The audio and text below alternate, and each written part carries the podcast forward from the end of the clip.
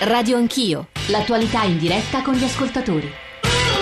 Sono le 9, 9.35, Giorgio Zanchini al microfono, l'elezione di Sergio Mattarella, l'elezione del Presidente della Repubblica e la sua lettura come esito di una partita ben giocata e di una vittoria di Matteo Renzi stanno provocando, insomma una delle letture possibili ma non credo sia troppo soggettiva, stanno provocando sconquassi all'interno del centrodestra. Ma che cos'è il centrodestra italiano? Perché noi nella prima ora ci siamo concentrati soprattutto su Forza Italia, con Raffaele Fitto, con Maria Stella Gelmini, con Vittorio Felti, insomma cercare di analizzare quello che stava accadendo, ma il centrodestra italiano è anche Matteo Salvini, è anche Gaetano Quagliariello, cioè anche Lega Nord, è anche Fratelli d'Italia, è anche Nuovo Centrodestra. Leggo qualche sms appena arrivato, l'onorevole Gelmini non si rifugi dietro a un muro, hanno commesso un grosso errore.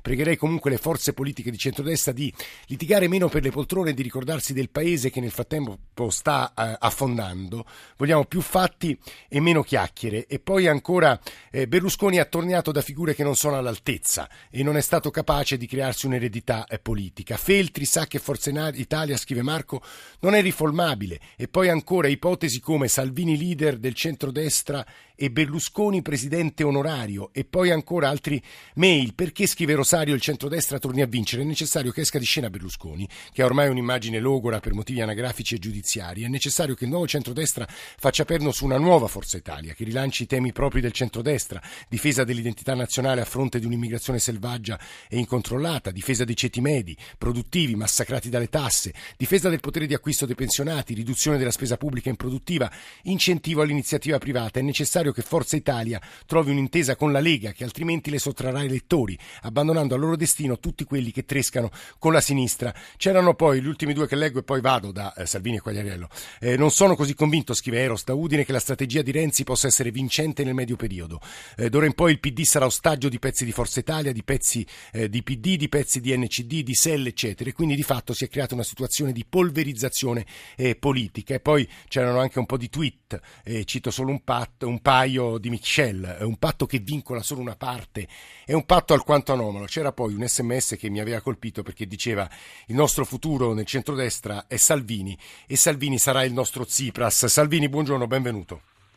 Buongiorno, grazie per l'invito. Sì, che mostra anche una certa confusione sotto al cielo, se posso dire Salvini. Se pensa una parte di paese che lei possa essere il, lo Tsipras italiano, perché lei con Tsipras, se posso dire, ha pochissimo in comune, o sbaglio, Salvini? Certi fatti sì, su altri no, perché condivido con lui l'analisi del fatto che destra e sinistra siano categorie vecchie. Preferisco eh, rappresentare la società e dividerla fra produttori e mantenuti, fra coloro che sono legati al territorio e coloro che invece si vendono all'Europa delle banche e della finanza. Tsipras ha fatto un governo con la cosiddetta destra e quindi ha superato certi meccanismi. Anch'io lavoro per progetti e su alcuni progetti si può trovare accordo sia a destra che a sinistra. Voi in questi giorni, in questi giorni che hanno preceduto le elezioni del Presidente della Repubblica, avete avuto un tono molto duro, soprattutto nei confronti del nuovo centrodestra. Non volete in futuro alleanze del CNP con il nuovo centrodestra, in particolare su Forza Italia. Mi pare che lei abbia un atteggiamento cauto di sospensione del giudizio e mi pare, Salvini, che in visione del, delle sette elezioni regionali, che sono un po' il momento della verità all'interno del centrodestra, stia tenendo un po' di porte aperte. Insomma, ci dice con chi cercherà di allearsi lei, Salvini, perché è capace che nel Veneto andate da soli, o sbaglio?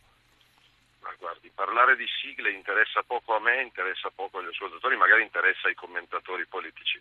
Noi stiamo provando a riempire di contenuti il voto. E lo, lo ascoltavo da alcuni sms che sì. lei leggeva dagli ascoltatori, temi importanti.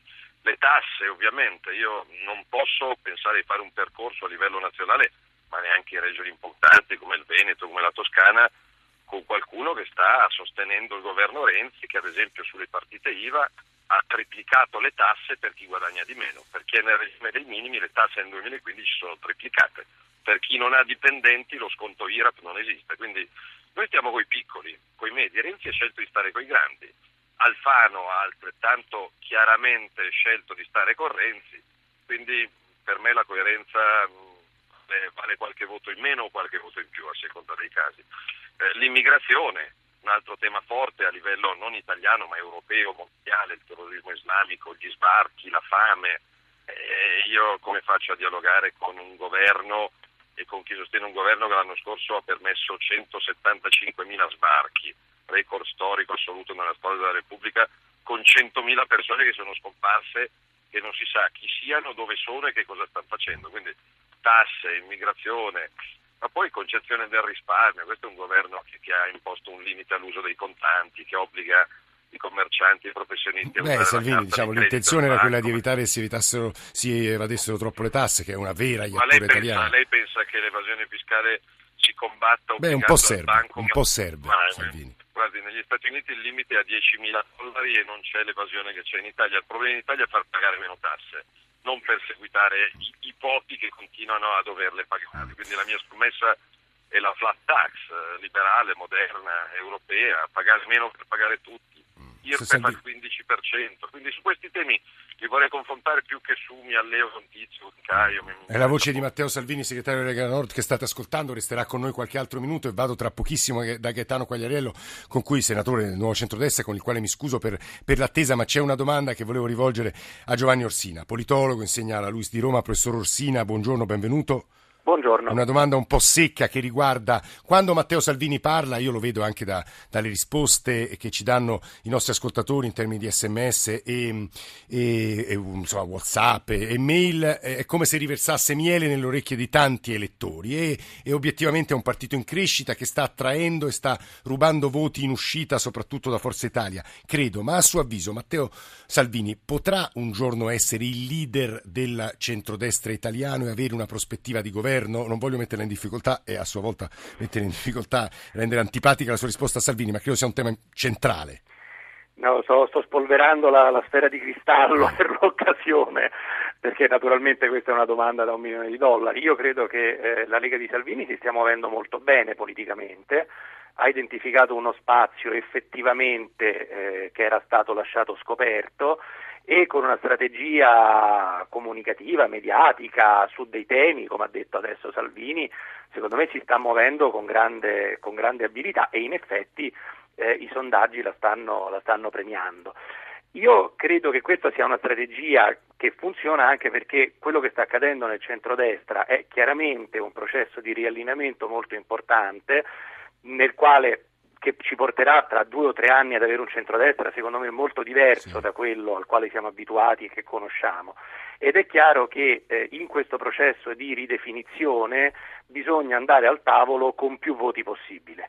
Cioè, bisogna presentarsi dicendo no, guarda, io valgo 20, tu mm. vali 10 e quindi Comando io. io. Diciamo, sì. E da questo punto di vista quindi la strategia della Lega è molto, è molto intelligente. Il punto è che se poi queste posizioni programmatiche, queste scelte, questo modo di comunicare si trasferiranno poi a un eventuale futuro schieramento di centrodestra nel quale la Lega sia effettivamente importante o egemone, ecco, su questo tipo di piattaforma non porterebbe lo schieramento di centrodestra a essere maggioritario. questo è il nodo. A meno questa che, è l'accusa che Alfano muove sempre. A meno che non esploda il centrodestra, a meno che non esploda il paese. Cioè, se si torna a una crisi di debito sovrano, se l'Europa va a carte 48, cioè se entriamo in un periodo di crisi, allora quel tipo di proposta potrebbe anche aver successo.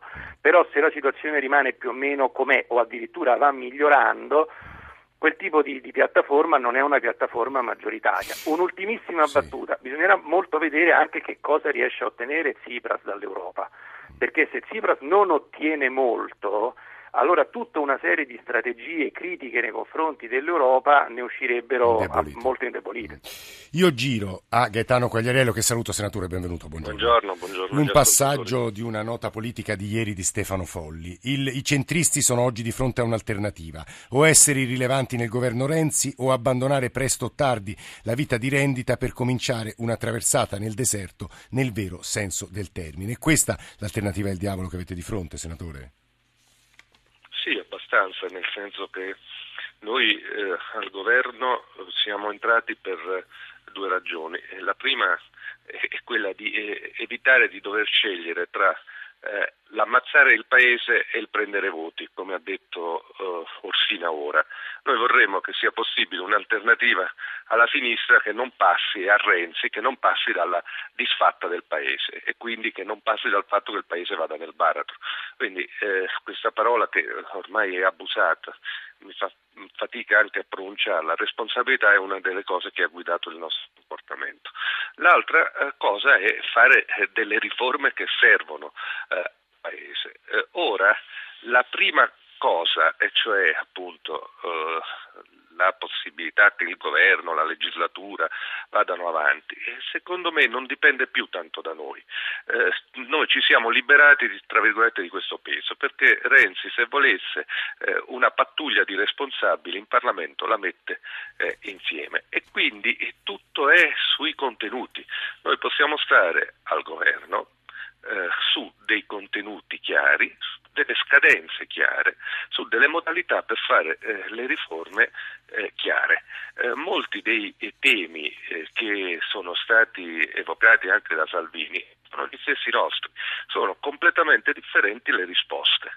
Eh, insomma, dire che l'anno scorso è stato l'anno in cui sono arrivati più eh, immigrati in Italia è come dire che durante la prima guerra mondiale stato, c'è stato un tasso di mortalità in Italia molto alto. Eh, è la stessa cosa, fa effetto, prende voti ma non significa niente, perché eh, in realtà appunto questo dipende da un contesto eh, internazionale per cui o tu hai una strategia europea oppure se ti chiudi nei tuoi particolarismi e nelle tue, eh, tue eh, ipocrite eh, convenienze rischi di accentuare il fenomeno e non di diminuirlo. La flat tax, eh, altra bella idea, ma non si può dire eh, facciamo pagare a tutti il 13% perché è una cosa cioè, inattuale e ridicola, eh, quindi bisogna coniugarla in altro modo e, e, così si potrebbe dire le strategie eh, sulle politiche del lavoro, sulla rigidità in entrata e in uscita che deve essere diminuita e potremmo andare avanti. Insomma, eh, è evidente una cosa, noi al governo ci possiamo stare se c'è un'agenda di provvedimenti chiari mm. e su alcune cose ci sia anche un punto di caduta che non sia né nostro né della sinistra.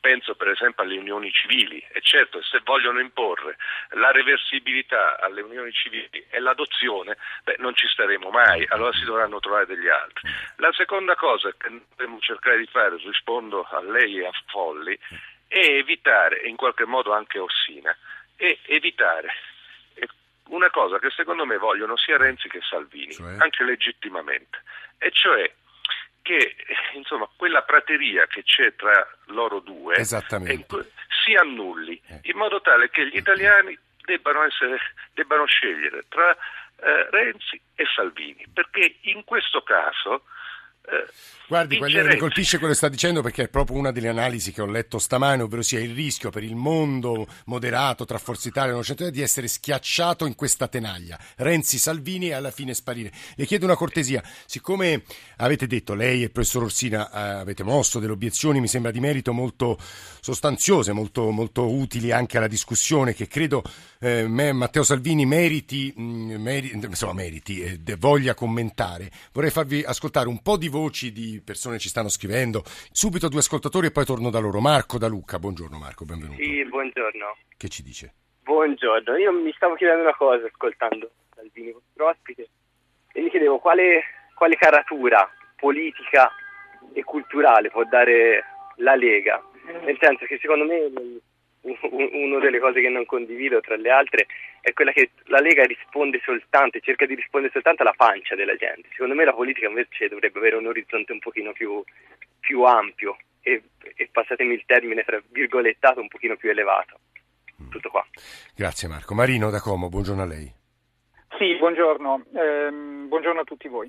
Eh, ehm, per chi guarda da fuori il patto del Nazareno è difficile giudicarne la rottura proprio perché di fatto non se ne conoscono i termini. Eh, una sorta di nuovo segreto di Fatima che come tale ci è stato chiesto di accettare eh, come un dogma di fede.